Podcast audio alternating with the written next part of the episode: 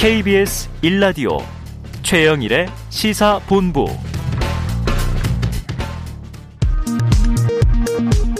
이 시각 라디오 정보센터 뉴스입니다.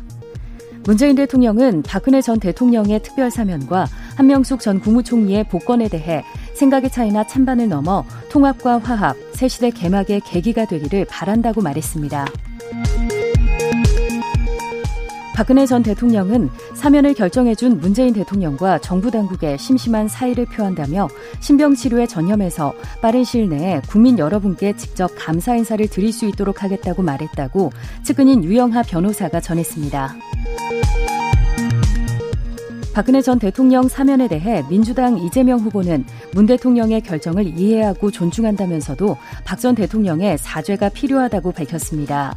박 전 대통령을 수사했던 국민의힘 윤석열 후보는 늦었지만 환영한다는 입장을 냈습니다. 지금까지 라디오 정보센터 조진주였습니다. 우리나라에서 태어나 자라왔지만 고등학교를 졸업하는 즉시 이 땅을 떠나야 하는 이들이 있습니다. 지난 2월 고등학교를 졸업한 A씨. 미등록 외국인 부모 밑에서 자라 수능을 치르지도 못했습니다. 내내 한국에서 살았지만 아플 때 병원 한 번 가지 못했습니다. 법무부 지침에 따라 미등록 이주 아동의 경우 고등학교 졸업할 때까진 국내에 머무를 수 있지만 이후에는 강제 퇴거 대상. 17살 지혜 양은 한국에서 나고 자랐지만 출생 신고가 안 돼 있습니다. 부모가 중국 국적의 불법 체류자이기 때문입니다. 코트디부아르에서 온 이 가족은 난민 신청을 했지만 받아들여지지 않았습니다. 아이들을 한국에서 낳았지만 출생 신고가 안 돼 한동안 학교도 갈 수 없었습니다. You are not Korean, you are Korean because you is a mom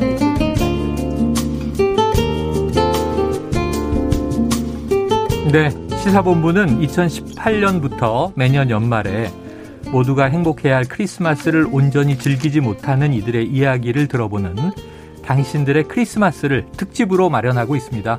이번 크리스마스는 제가 처음 진행을 하지만 이게 또 시사본부의 전통이 돼 있는데요. 자, 네 번째 시간인 오늘 평생 한국에서 태어났거나 자랐지만 성인이 되면 이곳을 강제로 떠나야 하는 미등록 이주 아동 이들에 대한 이야기를 나눠보려고 합니다. 오늘 특별히 많은 분들이 스튜디오에 나와 계세요. 세 분을 모셨는데요. 한 분 한분 소개해드리겠습니다. 저 먼저 이 미등록 이주 아동 이야기를 다룬 책입니다. 있지만 없는 아이들. 이 책의 저자 은유 작가님 나와 계시고요. 안녕하세요. 안녕하세요. 반갑습니다. 네, 반갑습니다. 네. 감사합니다. 자 그리고 국가인권위원회에서 미등록 이주아동 문제를 담당하고 계신 박혜경 조사관님 어서 오세요. 안녕하세요. 반갑습니다. 네, 저는 처음에 두 분 중에 어느 분이 작가실까? 네, 네, 두분 모두 굉장히 선한 인상이세요. 자 그리고 이제 주인공입니다. 이란 출신으로 3년 전 난민 인정을 받은 김민혁 군 나와 계십니다. 어서 오세요. 네, 안녕하세요. 김민혁입니다. 네, 지금 반갑습니다. 학생이신 거예요? 어, 네. 고등학교 3학년입니다. 고3? 야, 네. 이제 그럼 고3 올라가시는 거예요? 아니요. 이제 대학생 되는 신? 네, 맞습니다. 이야. 아, 이거 한참 바쁘실 때인데. 그렇습니다. 자, 이, 어, 대학에 벌써 붙었어요? 어, 네. 저는 다행히도 다행히도 수시로 붙었네. 네, 수시 전형. 네, 저희 아이는 지금 정시를 막 뚫고 있거든요. 아, 네. 진짜 힘든 네, 시기죠. 재수생. 네. 어. 네. 자, 어, 저희가 이번 당신들의 크리스마스 주제를 미등록 이주아동 이렇게 삼게 된 것은요. 이 은유 작가님이 쓰신 아까 소개드린 있지만 없는 아이들이라는 책 덕분입니다. 자, 박혜경 조사관님의 권유로 책을 내셨다고 들었는데 자, 어떤 마음으로 이 책이 기획됐고 쓰게 됐는지 먼저 좀 들어볼까요? 예, 예. 기획이라고 하니까 되게 참 거창하게 들리는데요. 사실 너무나 자연스러운 과정이었습니다. 네. 그 장기 체류 이주 아동에게 체류 자격을 부여해야 된다는 얘기는 제가 음. 한 3년 전에 한 간담회에서 들었었는데요. 네네.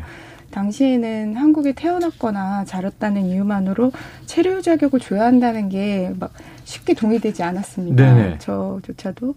근데 그리고 1년 뒤쯤 그 고등학교 졸업으로 강제 출국이 예정된 두 학생이 어. 피해자로 된그 진정 사건이 저희 위원회에 접수가 됐어요. 제가 그 사건을 맡으면서 그 두 학생의 사례를 자세히 들여다 보니까 음. 어, 단순히 어려운 삶을 살겠지라고 생각했던 게 정말 부끄러울 정도로 네네. 제 생각이 바뀌었습니다. 어. 그래서 미등록을 선택한 것도 아니고 그렇죠. 부모를 선택할 수도 없고 한데 아이들이 감당할 수 없는 어려운 일들이 뻔하게 벌어지고 있었고 네네. 고등학교만 뭐뭐 고등학교 졸업할 때까지만 강제 출국이 유예된 것 뿐이라서 네. 사실상 쫓겨나게 되는 상황인 아, 그렇죠. 거예요. 그래서 인권위원회는 한국어를 모국어로 사용하고 한국인의 정체성을 가지고 있는 그들이 음. 체류 자격 신청도 할 수 없다는 것에 문제 제기를 하고 음. 법무부에 그 의견 요청을 했어요. 음. 근데 법무부에서는 그 필요성은 동의는 하지만 네.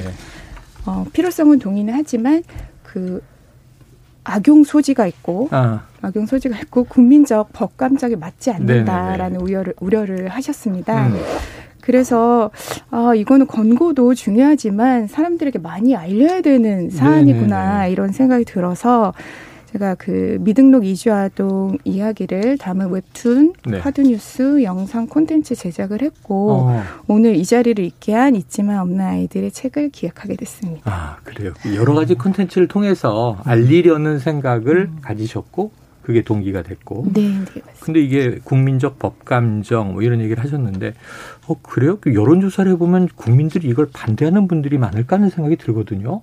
근데 사실 그런 유사한 법, 법안이 네. 발의될 때마다 반대 여론들 반대 여론들 때문에 자초되고 자초되고 네. 그래서 어, 해당 부처에서도 예. 좀 곤혹스러운 일들이 많았던 그러니까 것 같습니다. 개별 개별 사례들을 우리 김민혁 군도 나가 계시지만 듣고 보면 이건 사람의 문제고 생활의 문제인데 막연히 제도로 보면 뭐 이 우려가 더 큰 거죠 오히려. 네 맞습니다. 발생하지도 않은 네 맞습니다. 또 가능성에 대한 아, 이게 좀 안타까운 이야기가 처음부터 이제 시작이 됩니다. 지금 이 미등록 이주 아동 이 용어 자체가 좀 네. 낯설고 음. 행정적이에요. 음. 미등록 이주 아동. 뭘까? 이렇게 이제 궁금해하는 청취자분들이 벌써 계실 텐데 네. 은유 작가님이 좀 이 낯선 단어를 설명해 주세요. 네, 저도 좀 부끄럽지만 그때 박혜경 조사관님이 이제 이 책을 쓰자 어. 이렇게 제안했을 때 미등록 이주 아동의 존재를 처음 알게 됐어요. 3년 전에. 아, 예, 아니 3년 전 아니면 1년 전에 1년 전에. 네, 이 집필 제안을 이제 저한테 해 주셨고 많은 국민들이 알아야 되는데 알리기에는 이제 책이 되게 좋은 수단이 되잖아요. 그렇죠. 그렇죠. 예, 그래서 저도 이제 어, 글 쓰는 사람으로서 우리 사회에 보이지 않는 존재들의 목소리를 이제 전달을 해야 하고 싶다, 해야 한다. 음. 이제 그것이 작가의 일이라고 생각을 하던 중에 네네. 제안을 받아서 하게 돼서 저도 이 용어부터 음. 하나씩 하나씩 배워서 썼거든요. 네네. 그래서 미등록 이주 아동이라는 뜻은 그러니까 이주민 부모를 따라 한국으로 왔거나 네. 이제 뭐 한국에서 태어난 경우도 있고요. 음. 음, 난민 신청에 뭐 실패한 경우 등 음. 이제 체류 자격이 없는 아이들인데요. 네. 정말 이 아이들은 자, 본인이 아무것도 선택하지 않았지만 예, 부모님의 체류 자격이 없다는 이유로 어, 많은 불이익을 음. 어, 생존과 성장에 필요한 어떤 지원을 받기 어려운 네, 그런 상황에 처해 있는 아동을 뜻합니다. 국민으로 인정이 안 되는 거죠. 예, 그 신분 번호가 없는 거죠. 아, 그러니까 외국인 그러니까 등록 미등록이라는 자체가 주민등록도 없고 네. 외국인 분들도 등록을 하면 또 이제 등록증. 법적 지위를 인정받잖아요. 네, 네. 그 자체가 없다. 네. 아유, 미등록 이주 아동 이야기 이렇게 네. 책 제목을 잡으셨으면 잘 몰랐을 것 같은데 네. 이 있지만 없는, 없는 아이들. 그러니까 네. 이건 또 뭔가 네. 궁금증도 생기고 와닿습니다. 자, 흔히 우리가 언론 보도를 보면 불법 체류자 네. 이 표현은 많이 등장하잖아요. 음. 그래서 은유 작가님이 이 명명부터 좀 이름부터 다시 새롭게 해야 한다. 네. 이 명명이 해방의 첫 단계다. 이렇게 밝히셨어요. 그 이유를 좀 설명해 주신다면요. 네, 저희가 이제 어떤 개념이 우리 의식을 이제 규정하는 경우가 되게 많잖아요. 중요하죠. 그래서 네. 불법 체류자라는 것이 체류 자격이 없다라는 것을 단순히 지시하는 게 아니라 음. 이제 불법이라는 것이 앞에 들어가니까 네. 한 존재에 대한 낙인이 돼버리는 어, 거예요. 좋은 표현이에요. 네, 그래서 미등록 그러니까 신분 자격이 체류 자격이 없다 뿐인데 마치 큰 불법을 저질렀고 앞으로도 되게 음.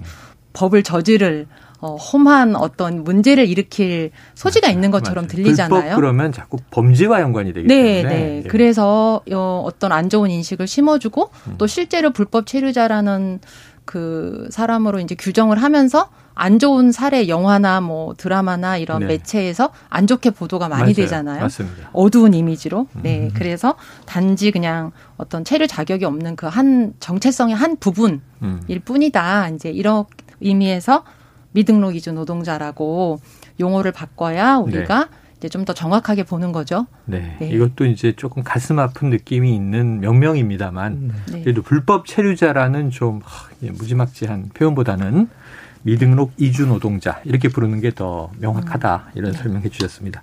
자, 박 조사관님. 네. 현재 국내에 있는 미등록 이주 노동자 또 네. 이들의 이제 자녀들이죠. 미등록 네. 이주 아동 한 몇 명 되나요? 어, 미등록 이주민 중 노동자라고만 분류할 수 있는 통계는 없지만 네. 2021년 6월 기준 미등록 이주민만 39만 명인 것으로 오, 확인됐습니다. 네. 이 중엔 일을 하고 계신 분도 계시고 네. 안 계신 분도 계시겠죠. 네. 네. 근데 미등록 이주 아동에 대한 통계는 국내 출생자들도 있기 때문에 음. 더욱 파악하기가 어렵습니다. 네네. 2017년에 저희 위원회에서 실시한 이주인권 가이드라인 재구축을 위한 실태조사에서 음. 18세 미만 이주 아동 수를 관련 통계들을 그 활용해서 2만 명 가량으로 추산했습니다. 추정. 네네. 네. 지금은 더 많아졌을 것 같고요. 어, 예, 그렇습니다. 네네. 네. 근데 이제 문제는 등록 자체를 못 하니까 네. 등록이 돼야 인구 통계로 잡힐 맞습니다. 텐데 네. 이게 국내에서 몇 명이나 태어날지 이 자체를 아예 모르고 네, 지금 네. 추정만 2017년자를 가지고 하고 있단 말이에요. 네. 어쨌든 올해 예, 올해 6월 기준 중반기 기준으로 한 39만 명의 미등록 이주 노동자 혹은 이주민들이 예. 계시다 이렇게 보여지네요. 자, 미등록 이주아동 체류 자격이 없다 이렇게 얘기를 하셨기 때문에 그럼 아까 우리 국민적인 의무 권리가 뭐 교육도 있고 복지도 있고 인권도 있고 여러 가지가 있는데 그럼 학교에 못 다니나요? 아니요, 학교는 다닐 수 있습니다. 학교는 다닐 네네. 수 있어요. 네. 정확히 말씀드리자면 학교만 다닐 수 있는 상황인 건데요. 학교만? 네. 법적으로는 2008년도에 초등학교 입학이 허용됐고 음. 2010년도에 중학교로 확대됐습니다. 네. 그런데 학교 입학이 허용된 후에 음. 초등학교를 다니던 자녀를 데리러 간 미등록 이주아동의 아, 이주아동의 부모죠. 부모들이 음. 학교 앞에서 단속하는 사례가 수차례 아, 있었습니다. 네네. 그래서 아동의 학습권을 보장한다고 하면서 이를 이용해서 부모를 단속하면 의미는 없겠죠. 그래서 음. 어, 인권단체들이 많은 항의를 했고 네. 저희 위원회에서도 관련 공고를 했습니다. 음. 그래서 법무부가 2010년 9, 어, 9월에 재학 중에는 학생이나 부모에 대한 단속을 자제하고 강제로 출국시키지 않겠다는 불법 체류 아동권, 아동의 학습권 지원 방안을 발표했고 해당 지침은 2013년도에 고등학교까지 확대됐습니다. 음. 그래서 지금 현재는 미등록이라 할지라도 고등학교까지는 네. 강제 출국 당하지 않고 학교를 다닐 수 있습니다. 초, 중, 고. 네.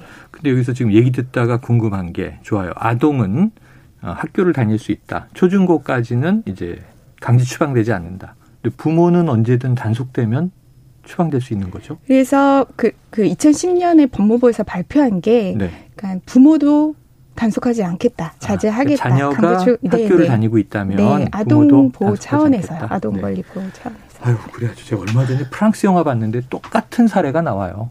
음. 예, 이게 저 이 체스 천재 꼬마가 프랑스에 네. 갔는데 아빠가 불법 체류자예요. 근데 아이는 이 체스 학원도 다니고 경기도 나가고 그러는데 아버지는 끊임없이 도망 다녀야 되는 이 정말 엉뚱한 한 도시에서의 뭐 이상가족 사례를 영화로 보고 황당하다 그랬는데 이게 우리나라에도 네. 이렇게 많다라는 생각이 들어서 지금 깜짝 놀라는 상황입니다. 자, 지금 우리 청취자분들 뭐 반응이 뜨겁습니다. 이주유님, 맞아요. 법 여부를 떠나서 인간의 천부적 기본적 인권에는 국경이 없는 거죠. 또 4222님, 아이들은 잘못이 없는데 안타깝네요.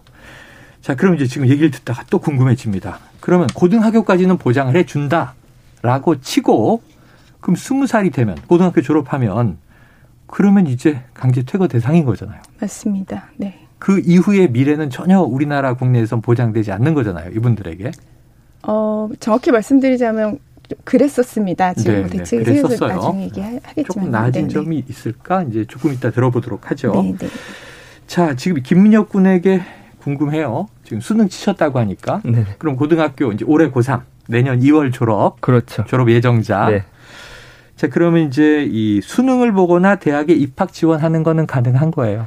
이제 저 같은 경우에는 난민으로 실제로 인정이 돼서 3년 전에 난민 인정이 네, 됐으니까. 맞습니다. 난민 인정이 돼서 이런 제약은 없었는데 아. 실제로 제가 난민 신청을 하고 중학교 과정 때 네. 제가 불인정이라는 결과를 받았어요. 그때는 난민 신청이 불인정됐어요. 네, 음. 불인정 과정을 받았었는데 이때 당시에 저한테 출국 명령서가 나왔었어요. 아유, 네, 아유, 이제 참. 2주 내로 음. 본국으로 돌아가라. 아. 라는 신청서가 나왔었는데 명령서가 나왔었는데 네. 제가 고등학교 사, 중학교 3학년이었어요. 중3인데. 네, 그러니까 아직 중학교도 졸업을 못한 거죠. 음.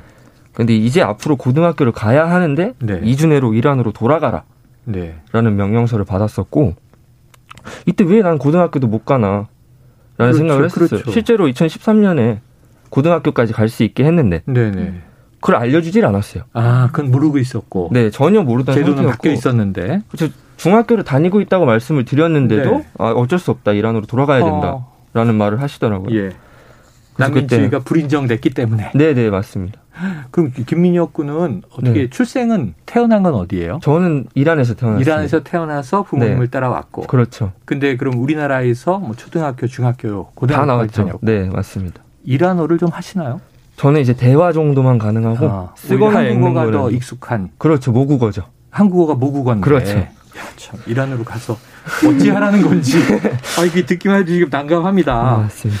자, 고등학교를 졸업한 이후에 지금 삶을 꿈, 꿈꿀 수 없다. 난민지위 인정이 얼마나 까다로운지는 뭐 언론 보도에서 많이 됐는데 네. 그 인정을 받으신 거고 그렇습니다. 불인정이 나오니까 그냥 2주 안에 떠나라는 명령서가 날아오더라. 네. 무서운 경험이셨을 텐데 자, 그러면 이제 이 지금 우리가 이야기하는 미등록 이주민들 그 자녀들 고등학교를 졸업한 이후의 삶을 꿈꿀 수 없다. 미래가 없다. 절망감이 컸을 것 같은데 아, 그 또 예민한 시기잖아요. 우리가 중2병 얘기도 하는데 네. 그 시기에 그 좌절감은 굉장히 컸겠네요. 네.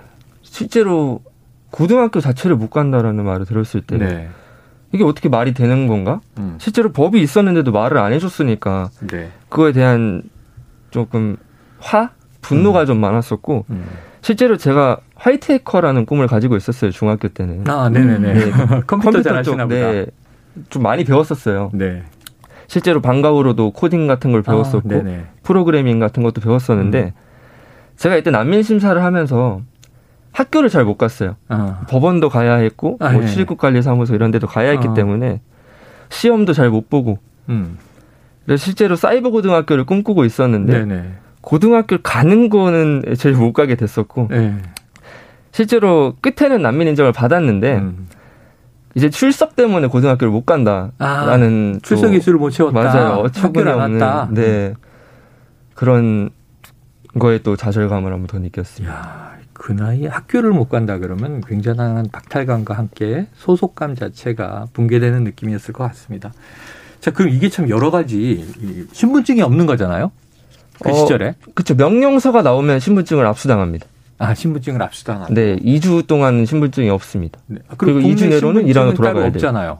네? 그러니까 주민등록증이나 국내의 신분증은 없잖아요. 난민 심사 기간에는 음. G1 비자를 주, 줘요. 아, 네. 비자를 그때는 가지고. 괜찮은데 음. 이제 명령사가 나오고 사인을 하는 순간에 네. 압수를 당하는 거예요. 아, 신분증을 뺏긴다. 네. 그럼 학생인데 뭐 체험 학습도 못 가고 그렇죠. 보험을 들어야 네. 되는데 보험을 들어야 없으니까. 네. 그리고 또 제 생각에는 최근 2년간 코로나인데 네. 마스크 같은 것도 못 받고 처음에 이제 약국에서 주민등록번호로 했을 때는 네. 이제 미등록 이주민들이 되게 많이 힘들어했어요. 아. 저 같은 경우에 이제 지인분들이 좀 많이 도와주셨는데 아니 라디오에서 맨날 전화기를 주민등록 끝번호가 홀수인 분은 며칠이고 짝수인 분은 그렇죠. 며칠이고 우리가 2부제, 3부제, 5부제를 했단 말이에요. 네.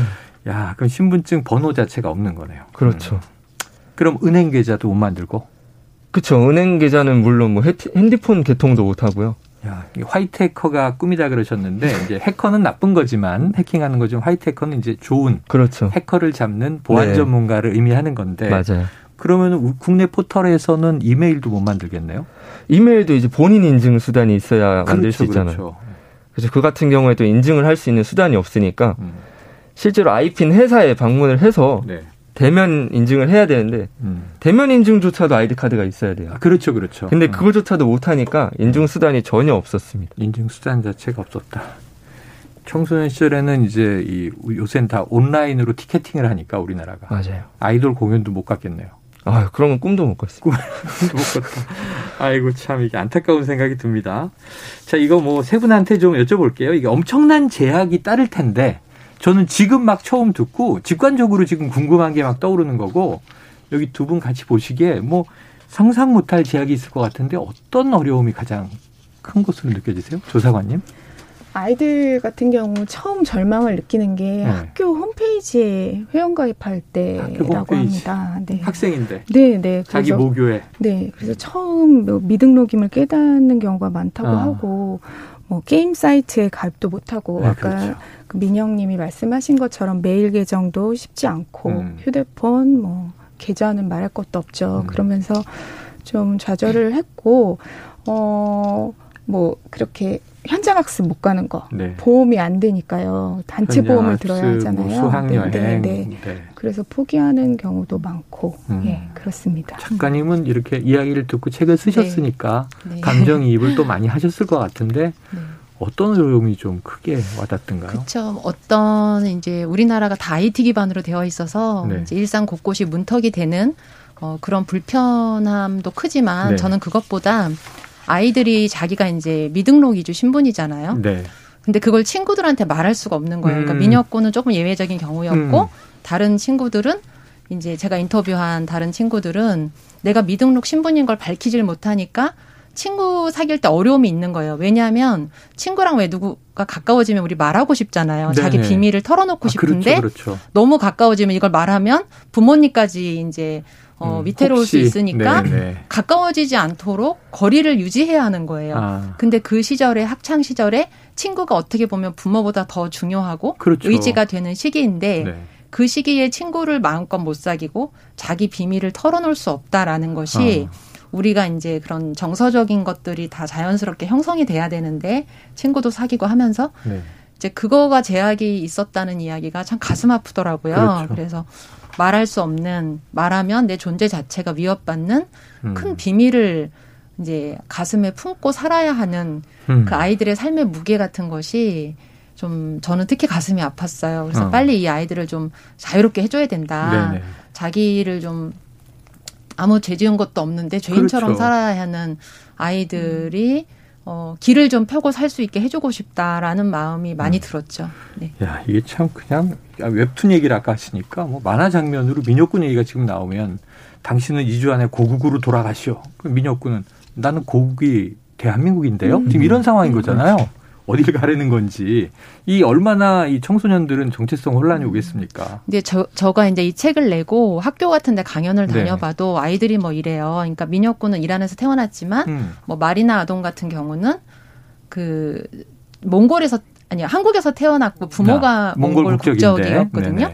그러면은 어 그러면 작가님 몽골 뭐 마리나는 몽골 사람이에요, 한국 사람이에요 이렇게 물어봐요. 네. 그래서 한국인이다. 어. 그렇지만 부모의 혈육이 있으니까 몽골계 한국인이다. 음. 어, 그러니까 민혁군도 이제 한국인인 거고 네네. 우리가 이주가 활발하지 않아서 아직 음. 사람들의 인식에 이제 그런 게 잘 없는 것 같아요. 음. 피부나 이제 외모가 다르면 그냥 남의 나라 사람이다 네, 네. 이렇게 배척하는 그게 어, 문화가 좀 있어서 국내 우리 국내 정서가 네. 문화가 좀 뒤늦게 다문화로 흐름이 그쵸? 생기면서 음.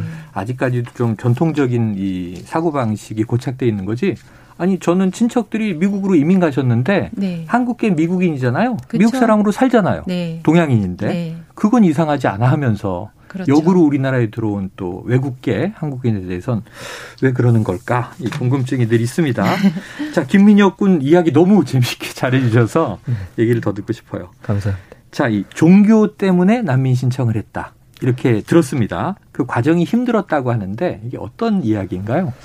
이게 상당히 좀 웃기다면 웃기고 네. 진짜 위험했다면 위험했던 어. 얘기인데 제가 이란에서 태어났지 않습니까? 그렇죠. 이란이 이슬람 국가예요. 이슬람 국가죠. 중동에. 네. 저희 아버지가 이제 2000년도 전에 1988년도 때부터 아. 사업을 좀 진행을 하셨어요. 네네. 그래서 해외를 좀 다니셨고 네. 한국에도 왔다 갔다를 많이 하셨어요. 음. 그래서 2010년도에 또 한국에 오실 일이 생기셔서 네. 저까지 같이 데리고 오셨어요. 아.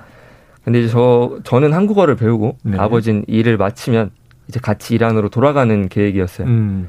근데 이제 제가 초등학교를 입학을 하고 친구를 사귀었어요. 어. 근데 이 친구가 교회를 다니던 친구였고 기독교였군요. 네. 엄마 아빠도 다 모태신앙의 네네. 가족이었어요.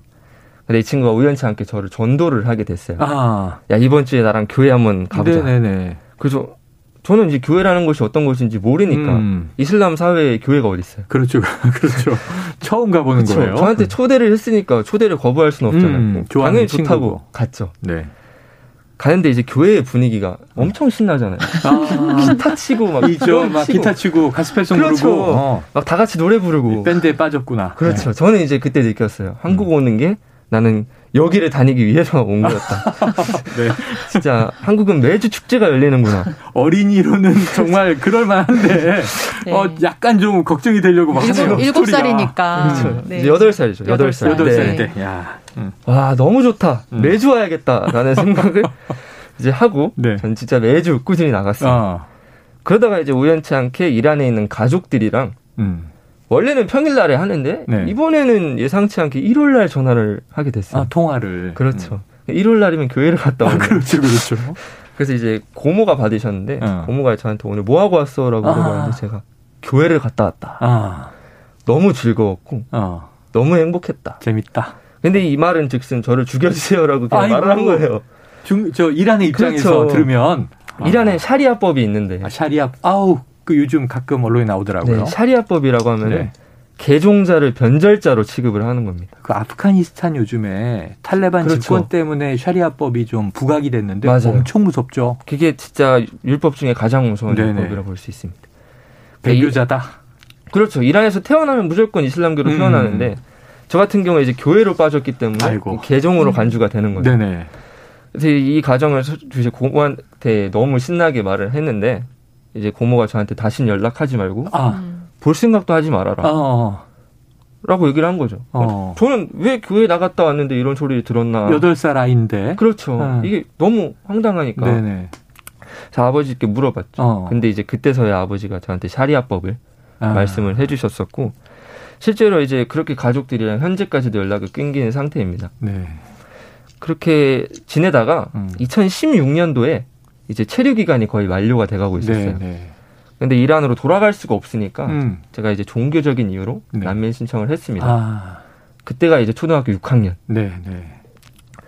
그때부터 이제 심사를 봤는데 저한테 이제 연락이 왔어요. 음. 6개월 뒤에 신청을 했는데 음. 면접을 보러 와라. 아. 편안한 마음으로 네. 그냥 와서 면접을 진행하고 가면 된다. 음. 그래서 진짜 편하게 갔습니다. 네. 진짜 편하게 갔는데 3시간 반 동안 아. 종교적인 질문을 했습니다. 아. 뭐 교회를 다니면 뭐 찬송가를 불러봐라. 네. 뭐 주기도문을 외워봐라. 아, 시험을 하는 그렇죠. 거군요. 이게 어. 난민 심사를 보러 온 건지 네네네. 사제 시험을 보러 온 건지 어, 약간 그 정도의 어려운 아, 초등학교 6학년 때 그렇죠. 어린이에게 맞습니다. 그렇게 이제 심사를 마치고 결과가 또 8개월 뒤에 나왔어요. 음. 엄청 길죠. 그렇죠, 신청만 그렇죠. 하고 면접 보고 6개월 후에 면접 지났는데 보고. 1년이 지난 거죠, 네. 벌써. 근데 이제 결과가 불인정이라는 결과가 나왔는데요. 음. 이때 사유가 사유가 어떨 것 같습니까? 사유가 뭘까요? 나이가 어려서 네. 종교적 가치관이 없다는 게 아이고. 그러니까 너는 나이가 어리니까 어. 종교적인 뭐 그런 가치관이 없다. 그러니까 너는 교회를 놀러 다녔다. 나 놀러 다녔다. 약간 야, 이런 느낌. 신앙을 인정하기 어렵다. 그렇죠. 진실한 것으로. 네. 초등학교 6학년 때 3시간 동안 그런 질문을 내일 성탄절인데 이게 웬일입니까? 네. 아니 근데 이게 3시간 반 전 면접도 초등학교 6학년한테 질문을 계속 하는 거잖아요. 우리가 압박 네. 면접 한 30분만 해도 20대 청년들이 너덜너덜해져서 나오지 않습니까? 조사관이 왜 인권 문제 없어요? 저는 사건이 접수되면 그때 검토하는 걸로. 네. 근데 사실 조금 문제가 있어 보이긴 하죠. 네, 네, 네. 어떤 분위기에서 됐는지 모르겠지만 음. 그 당시에 뭐 부모님이 같이 예, 동석을 예. 했는지 실내보호 당사자가 같이 했는지 그것도 모르겠고 음. 아. 뭐 힘들으셨을 것 같네요. 네. 네, 네. 제가 좀 이렇게 좀 감정을 자제하고 네. 라디오 진행 청취자 많은 분들이 듣고 계시니까 음. 그래 조금 객관화해야지 하는 네. 생각을 하는데도 이게 일종의 영화 장면으로 몰입을 하면 음. 여기서 정말 공분하는 장면이 음. 되는 거죠. 그렇죠. 어, 왜 저렇게 해야 되나? 그 결론은 이렇게 내버리고 음. 아니 3시간 반을 물어봐서 그걸 다 음. 답변을 했는데 당신은 신앙을 가지기엔 아직 나이가 어리다. 그럼 뭐 언제 해주겠다는 겁니까? 참 이게 제가 그럼 초등학교 때 이제 열심히 교회 다닌 건다 이게 놀러 다닌 건다 이런 반성들이 같이 드는데 자 지금 이 그런데 난민주의를 얻는데 이게 이게 중요한 대목일 것 같아요. 이제 공동체 주변에 누가 있는가 지지해 주는가 배타하는가 그때 이 저 젊은 시절에는 친구의 한마디가 또 인생 길을 음. 다르게도 만드니까 학교 선생님과 친구들의 도움이 꽤 컸다. 이렇게 이제 들었습니다. 어떻게 좀 민혁군을 지지해 줬나요? 이제 저 같은 경우에 처음 난민 신청을 하고 불인정까지 봤는데 총 3년이라는 시간이 네. 걸렸습니다. 그때 당시가 이제 중학교 3학년 때 네. 나이였고 그 전에는 학교에 제가 난민이라는 걸 알리질 않았어요. 음. 왜냐하면 실제로 알려봤자 제가 뭐 심사를 혼자 하는 거고 네. 뭐 과정도 제가 다 해야 되는 건데 뭐 음. 뭐 알려서 어떻게 도움을 받을 수 있을까라는 네. 생각이 알리진 않았었고요. 학교를 빠지는 날에 이제 뭐 그냥 몸이 아프다, 음. 뭐 법원에 갔다 이런 얘기는 못 했고요. 아, 사과. 네. 그래서 이제 중학교 3학년 때는 저희 담임 선생님이 병가를 내셨어가지고 어쩔 음. 수 없이 옆반 담임 선생님께 말씀을 드렸어요. 어. 예, 선생님이 국어 선생님이셨는데 네. 실제로 제 얘기를 들으시고 음. 이제 수업을 들어가시면서 음. 학생들에게 제 얘기를 해준 거죠. 어. 너의 친구 민영이가 지금 이런 상태다. 뭐 도와주고 싶거나 도와줄 친구가 있으면 교무실로 와라. 음. 처음에 한두 명의 친구들이 도와주겠다 갔어요. 음. 근데 이게 일주일 사이에 185명의 친구들이 어, 모였어요. 학교에서. 네. 저희 학교도 있었고 옆 학교 뭐 네, 뒤 학교 뭐 엄청난 친구들이 어. 모였었는데 처음 나왔던 아이디어가 그럼 국민청원을 한번 내보자. 그 처음에 친구들이 국민청원을 내줬어요. 네네. 근데 이때 당시에 좀 시기가 좋았다면 좋았고 안 좋았다면 음. 안 좋았는데 난민 반대 청원이 77만을 향해 가고 있었어요. 아, 그때군요, 그때. 네. 네. 그때 당시에 저희 청원도 올라왔는데 음. 너무 이제 큰 싸움인 거죠. 네. 반대를 하시겠다는 분들이 77만이고 어. 저희의 청원 같은 경우에 3만에 네. 이제 달해가지고 결국은 음. 답변을 못 받았습니다. 음, 20만이 기준이니까. 그렇죠. 그리고 두 번째로 친구들이 해주겠다 했던 게 피켓 시위였어요. 네네. 그 민혁이가 난민을 재신청할 때 음.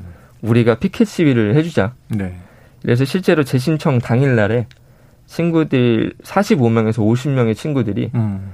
한국에서 가장 더웠던 어, 그 날에 땡볕에서 피켓을 들고 음. 2시간 가량 시위를 해줬어요. 네. 그때 저는 이제 재신청을 했고 음. 이제 친구들이 계속 언론에 나와서 제 얘기를 해주고 그러면서 이제 이슈화가 됐죠. 네. 그러면서도 이제 많은 단체에서 먼저 연락이 왔고 음. 이제 그 단체에 저도 이제 협력을 해서 난민 인권에 같이 힘을 실을 수 있게 됐습니다. 그래요. 자, 그래서 이게 이렇게 이 이웃이나 또 동료 시민들의 역할이 중요하다는 생각이 드는데 네. 은유 작가님 어떻게 좀 말씀 주고 싶으세요? 네. 정말 민혁군의 이야기를 듣고 이것은 음. 기적의 드라마다. 네 그래서 어 되게 감동을 받았었고요. 저도 음. 인터뷰하면서 어 그전에도 언론 보도가 좀 많이 됐었던 이야기인데 네. 더 상세히 들을 수 있었고요. 저는 그걸 보면서 우리가 이렇게 모르기 때문에 혐오하고 차별하는 거지 민혁군처럼 일상생활에 섞여서 살고 어, 가까이 지내고 보면 다 똑같잖아요. 음. 우리가 이제 사람 사는 거 다 비슷비슷하고 음, 음. 어 그래서 이제 아 우리가 이제 법 감정이 안 좋고 뭐 국민 인식이 안 좋다 이렇게 말하지만 그건 모르기 때문에 그런 것 같다. 네네네. 네, 네. 우리가 가까이 난민이나 미, 미등록 이주 아동이나 이주민들이 한 명이라도 있고 같이 우리가 뭐 부대끼면서 살다 보면 음. 다 동료 시민으로 대할 수 있, 있겠구나 네네. 그런 희망을 예, 되게 받고요. 그래서 우리가 뭐 혐오나 이런 뉴스가 많이 나오는데 예를 음. 들면 뭐 77만 명 이런 뉴스가 나오는데 네. 저는 좋은 이야기도 많이 알려져서 음. 우리 안에 있는 그런 선한 감정 어, 이웃을 사랑하고자 하는 그런 마음들이 네. 많이 발휘됐으면 좋겠어요. 그래요. 그래서 우리가 이제 요즘 뭐 이주도 이제 활발해지는데 우리도 언젠가 또 이주민이 될 수도 있는 그렇죠. 거고 예, 또 어쩌다 보면 미등록 신분으로 살 수도 있는 건데 음. 예, 우리가 이제 인권이 이렇게 높아지면 다 같이 좋아지는 거니까 네, 네좀 어, 그런 가능성을 그렇습니다. 봤습니다. 네. 지금 운유 작가님 말씀 와 닿네요. 왜냐하면 음. 이게 우리 같은 반 친구거나 옆집 그쵸? 주인이면 네. 이게 그 사람을 알게 되고 네. 아 좋은 사람이야 이렇게 되는데 편을 들어주게 모르니까 되죠. 두려운 것 같아요. 네. 네. 자, 이, 이, 이, 그런데 이제 은유 작가님 책이 있지만 없는 아이들. 네. 지금 우리 김민혁 군이 난민 인정 받았고 지금 이제 대표로 이 자리에 음. 나와 계시지만 또 이 우즈베키스탄 출신의 카림이라는 인물 음. 또 달리아라는 달리아 씨 이야기 인상 깊은 대목이었는데요. 음. 이 한국 역사와 문학의 재능이 뛰어난데 네. 현실의 벽에 부딪힌 아이들의 이야기였어요. 간단하게 좀 정리해 주신다면요. 네, 카림과 달리아의 경우 이제 다 역사를 너무 좋아하고 음. 그래서 카림 씨 같은 경우 이제 역사 어, 그런 대회 같은 전국 대회 골든벨 이런 네네네. 대회에 나가서 어, 상도 받고 어. 했는데 이제 이 자기의 체류 자격이 좀 생기지 않을까 기대를 했지만 어, 생기지 않아서 그런 한국사 능력 검정 시험을 봐야 되는데 이제 음. 그 응시를 할 수가 없는 거예요. 아이고, 시험에. 예, 그래서 그런 과목에. 자격증도 좀 얻어놓고 이게 스펙을 쌓아야 대학을 이제 입시에 네네네. 준비할 수 있잖아요. 근데 그런 것들이 다 좌절되니까 그냥 좀 대학 입시를 포기해야 아. 했고 그래서 저는 아, 너무 진짜 마음이 안 좋았어요. 어. 달리아 씨도 문학을 굉장히 사랑하고 음. 백석 시인을 좋아하고 아, 네. 예, 국어를 너무 잘해요. 네. 그러면 우리 공교육에서 같이 자라난 음. 어, 학생이고 이제 우리 한국 사회에 또 문화적인 자원이 될 수도 있는데 네. 어, 이렇게 체류 자격이 없다는 이유로 어, 음. 살 수가 없는, 네, 계속 있을 수가 없는 상황이 됐다는 게좀 네. 마음이 아팠죠. 그래서 카림 씨 같은 경우는 어, 친구들하고도 굉장히 사이가 좋게 네. 어, 지냈는데 이제 지금은 대학 아니 고등학교 졸업하고 그냥 지역에서 지내고 있는데 아. 한 번은 고등학교 동창을 만났는데 동창이 물어보더래요. 네. 카리마 너는 역사랑 국어를 우리보다 더 잘했는데 왜 군대 안 가니? 어. 이렇게 물어봤다고 해요. 어. 그러니까 그만큼 이질감이 없는 거예요. 어. 어, 친구들 입장에서는 다 똑같은 거죠.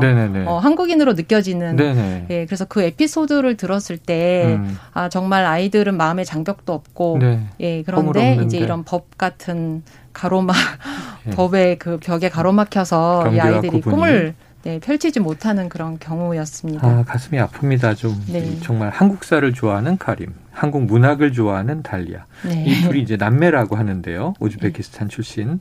그래서 이 제작진이 사전에 달리아 씨는 전화로 좀 소통을 했어요. 그래서 달리아 씨가 문학을 좋아하는 소녀였죠. 본인이 쓴 하늘이라는 시를 직접 낭독해 줬다고 하는데 그 대목을 직접 우리가 들어보겠습니다.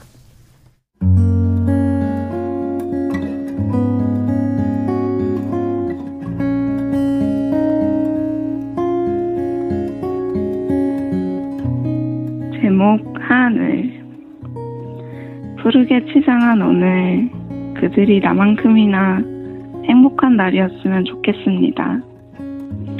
적당한 햇볕에 알맞게 뜬 구름이 적당한 온기에 알맞게 부는 바람이 흐르는 공기 속에 담긴 내 마음이 그들 마음에도 닿기를 바랍니다.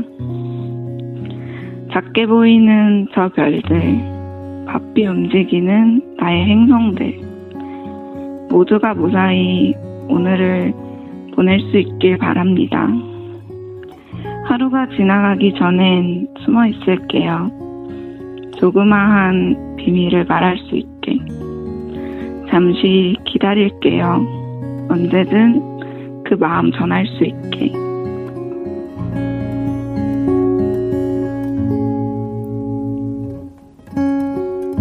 되게 친구들이랑 있을 때 엄청 즐겁기도 하고 또 불안할 때도 있고 그런 그런 약간 복잡한 감정들을 사람은 이제 하늘을 보고 약간 고민을 털어놓을 수도 있고 약간 소원을 또 빌잖아요. 그런 적이 또 있어서 그런 감정에서 썼던 것 같아요.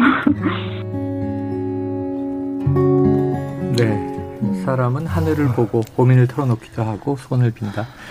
이 짧은 시에 담긴 감정이 굉장히 이제 아, 복잡하다 하는 느낌이 음. 들면서 짠합니다.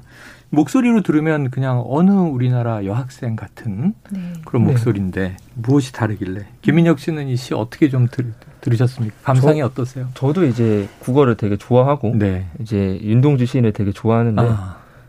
와 직접 쓰신 시를 음. 보고 네. 좀 놀랐습니다. 저도 네. 시 쓰라고 하면 진짜 한 세 줄 쓰고 머뭇거릴 것 같은데 제가 토픽 6급이 있거든요. 네. 그게 이제 한국어 능력 시험 음. 6급이에요. 음. 1등급인데 음. 아, 좀 제가 봤을 때도 어려웠어요. 네, 네. 그러니까 저보다 대단하신 분이신 거죠. 어. 저좀 네, 울 뻔했어요. 저 네. 스스로도 음. 이렇게 시를 쓸 수 있는데 어. 실제로 배움의 길에 막혔다는 게 음. 조금 안타까웠던 것 같아요. 어, 지금 중요한 말씀이세요. 저는 뭐 이 문인이 되고자 하는데 음. 시인과 작가에게 뭐 대학 졸업장이 그렇게 중요할까도 생각해 봅니다만 음. 배움의 기회가 막혔다는 건 네. 정말 답답한 거 아니겠습니까? 글은 계속 이제 혼자서라도 써나갈 네. 수 있겠죠. 맞아. 어쩌면 미래의 이제 여성 운동주가 될 수 있는 네, 맞아요. 자원의 진짜 앞길을 네. 또 막고 있는 거 아닌가. 자, 박희경 조사관님은 눈빛이 반짝반짝 하시는데 오늘 말씀이 너무 없으세요. 공무원의 입장이시기도 하지만 자, 이 미등록 이주 아동에게 체류 자격을 주면 자, 이 이런 얘기가 있어요. 미등록 이주 노동자 분들이 한국에 계속 좀 남아 있기 위해서 출산하지 않겠느냐. 이게 음. 일종의 편견 아닌가 싶은데 어떻게 보세요? 이런 의견은? 저는 사실 그 개인적인 입장이지만 편견이 아닐 수도 있습니다. 아, 그래요? 그리고 한국에 살기 위해서라기보다는 네네. 한국에 살아가는 동안 뭐 결혼도 하고 아이도 낳을 수 있으니까요. 예, 자연스러운 일이고 네. 나쁘게 볼 필요도 없을 것 같습니다. 네네, 그렇다 하더라도. 네 네. 우리나라에서 태어나서 공교육을 받은 이들이 음. 우리나라 여러 가지로 또 기여할 수 있고 음. 요즘에 저출생이 사회적으로 많은 문제를 네네네. 야기하고 있잖아요.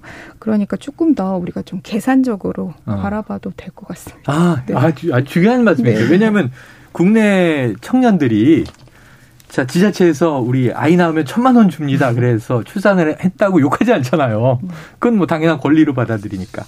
아, 우리가 또 이주 노동자들에 대해서 이 편견이라고 제가 여쭤본 것도 편견일 수 있다. 이런 얘기를 해 주신 겁니다. 아, 깨달음이 있네요. 자, 지금 이 미등록 이주 아, 아동들에게 가장 필요한 것들이 참 많을 것 같다 이런 생각이 듭니다. 결국은 우리 해법을 내주지 못하면 같이 화내고 슬퍼하고 끝 이거 아니잖아요. 그래서 가장 시급한 정책과 제도는 뭔지 세 분에게 좀 다 여쭤보고 싶어요. 어, 박 조사관님 어떻게 보십니까? 계시 뭐 결, 그 결국은 네, 뭐 오늘 얘기한 것도 결국은 아동이 체류가 안정되지 않으면 음. 다 문제가 될 수밖에 없습니다. 그 뭐 몇년 후에는 떠나라 그러면. 네, 네. 음. 그래서 안정적인 체류가 보장될 수 있는 네. 제도, 뭐 법 이런 것들이 마련돼야겠죠. 네, 네. 체류를 좀 안정적으로 인정해주는. 네, 네. 은유 작가님 어떻게 보세요? 네, 저도 그렇게 생각을 합니다. 네. 당장 뭐 부모나 아이들에게 어, 국적을 주자는 것이 아니라 아이들이 어쨌든 아동 아, 유엔 권리 협약에 따라서 어, 고등학교까지는 여기서 살아야 하잖아요. 살수 음. 있고 음. 그러면은 공부 어, 그런 어떤 신분 번호를 주던가 해가지고, 뭐, 학교 생활에 지장이 없도록, 네네. 어, 또 우리 무사히 어른이 될 수 있는 많은 지원을 받을 수 있도록 네. 보장했으면 좋겠습니다. 그러니까 이 미등록이라는 것의 문제인데 네. 이것을 등록으로 바꿔주는데 그렇죠. 등록에 뭐 여러 가지 또 내용들이 유형화돼 있다 하더라도 음. 그게 임시든 뭐 단기든 중기든 장기든 일단 있는 동안은 불편 없이 살 수 있도록 지원해줘야 되는 거 아니냐부터 장기적인 그렇죠. 안정성도 필요한 것이고. 지금 공부할 수 있는 권리는 줬는데 음. 실질적인 아무런 것들이 없어요. 네. 보장이 되어 있지 않으니까 음. 정말 있지만 없는 존재로 아이들이 네네네. 살아야 되는 게 너무 모순인 거죠. 체험학습도 네. 못 가면 참 이상한 거죠. 친구들 다 그러니까 갔는데 나는 못 간다. 어릴 때 뭐 국기원에서 이제 태권도 품띠 심사도 받고 네네네. 이러잖아요. 네. 그것도 너무 다 장벽인 거예요. 아. 그러니까 정말 되는 게 없어요. 음. 그래서 생각보다 어, 너무 많은 것들이 가로막혀 있어서 그 길을 좀 열어줬으면 합니다. 어, 네. 민혁 군과 같은 또 이제 고충, 고통을 겪었던 네. 또 수많은 청소년이 있어요. 무엇을 좀 바꿔줘야 가장 좀 이 큰 고민이 덜어질까요? 이제 저 같은 경우에도 경험이 있었는데 네. 실제로 뭐 학교는 다닐 수 있다고 해서 음. 학교만 진짜 다닐 수 있어요. 뭐 음. 뭐 실제로 보험 가입이 안 되거든요. 보험. 근데 학교를 다니면서 좀 뭐 축구도 하고 아, 자전거도 타고 이러다 보니까 좀 많이 다쳐요. 네네.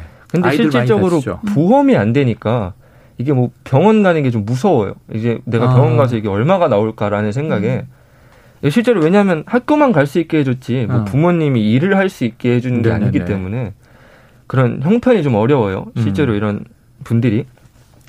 그래서 뭐 보험이 없으면 감기 걸려도 막 2, 3만 원씩 나오는데 네네. 뭐 국내 내국인 분들은 감기 걸려서 병원 가면 뭐 2, 3천 원. 어, 의료보험이 잘 돼 있어서 그러니까요. 급여 비급여 차이가 큽니다. 많이 크죠. 네. 실제 뭐 외국인 분들은 또 가입을 해도 네. 월 10몇만 원 돈이 나오기 때문에 네. 또 엄청 부담스러워요. 음. 그래서 뭐 그런 보험적인 부분, 네. 그런 등록으로 어떻게 해결할 수 있는 부분이 음. 좀 개선이 됐으면 좋을 것 같습니다. 자, 등록으로 인한 신분이 확실히 보장되고 그에 따른 좀 최소한의 복지. 그렇죠. 그 보험이라는 게 지금 사보험이 아니고 최소한 네. 공보험들, 네, 공공보험들 얘기를 해주셨습니다.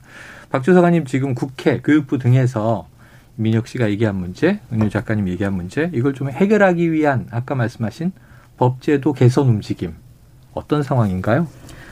어, 지금 사실 저희 법무부에서 저희 네. 위원회 권고를 받고 음. 그. 뭐 아실지도 모르겠지만 그 4월에 올해 네. 4월에 국내 출생 불법 체류 아동 조건부 구제 대책을 발표했습니다. 네네네. 네, 네. 그래서 어 일정의 조건을 만족하면 체류 자격을 부여해서 음. 국내에 체류할 수 있도록 하는 제도도 지금 시행하고 있고요. 아, 한시, 예, 한시적이지만 시행하고 아. 있고 어, 지금 아까 말씀하신 임시번호 네. 부여하는 네. 것, 그리고, 그리고 단속됐을 때, 그러니까 뭐 공무원에게 미등록 음. 그인 이주 노동자들이 이주민들이 노출됐을 때그 음. 그 아이를 키우고 있다면 그 통보하지 않을 의무 음. 그 원래는 의무가 있거든요. 네. 공무원들은 네. 미등록 그 외국인을 만나면 네.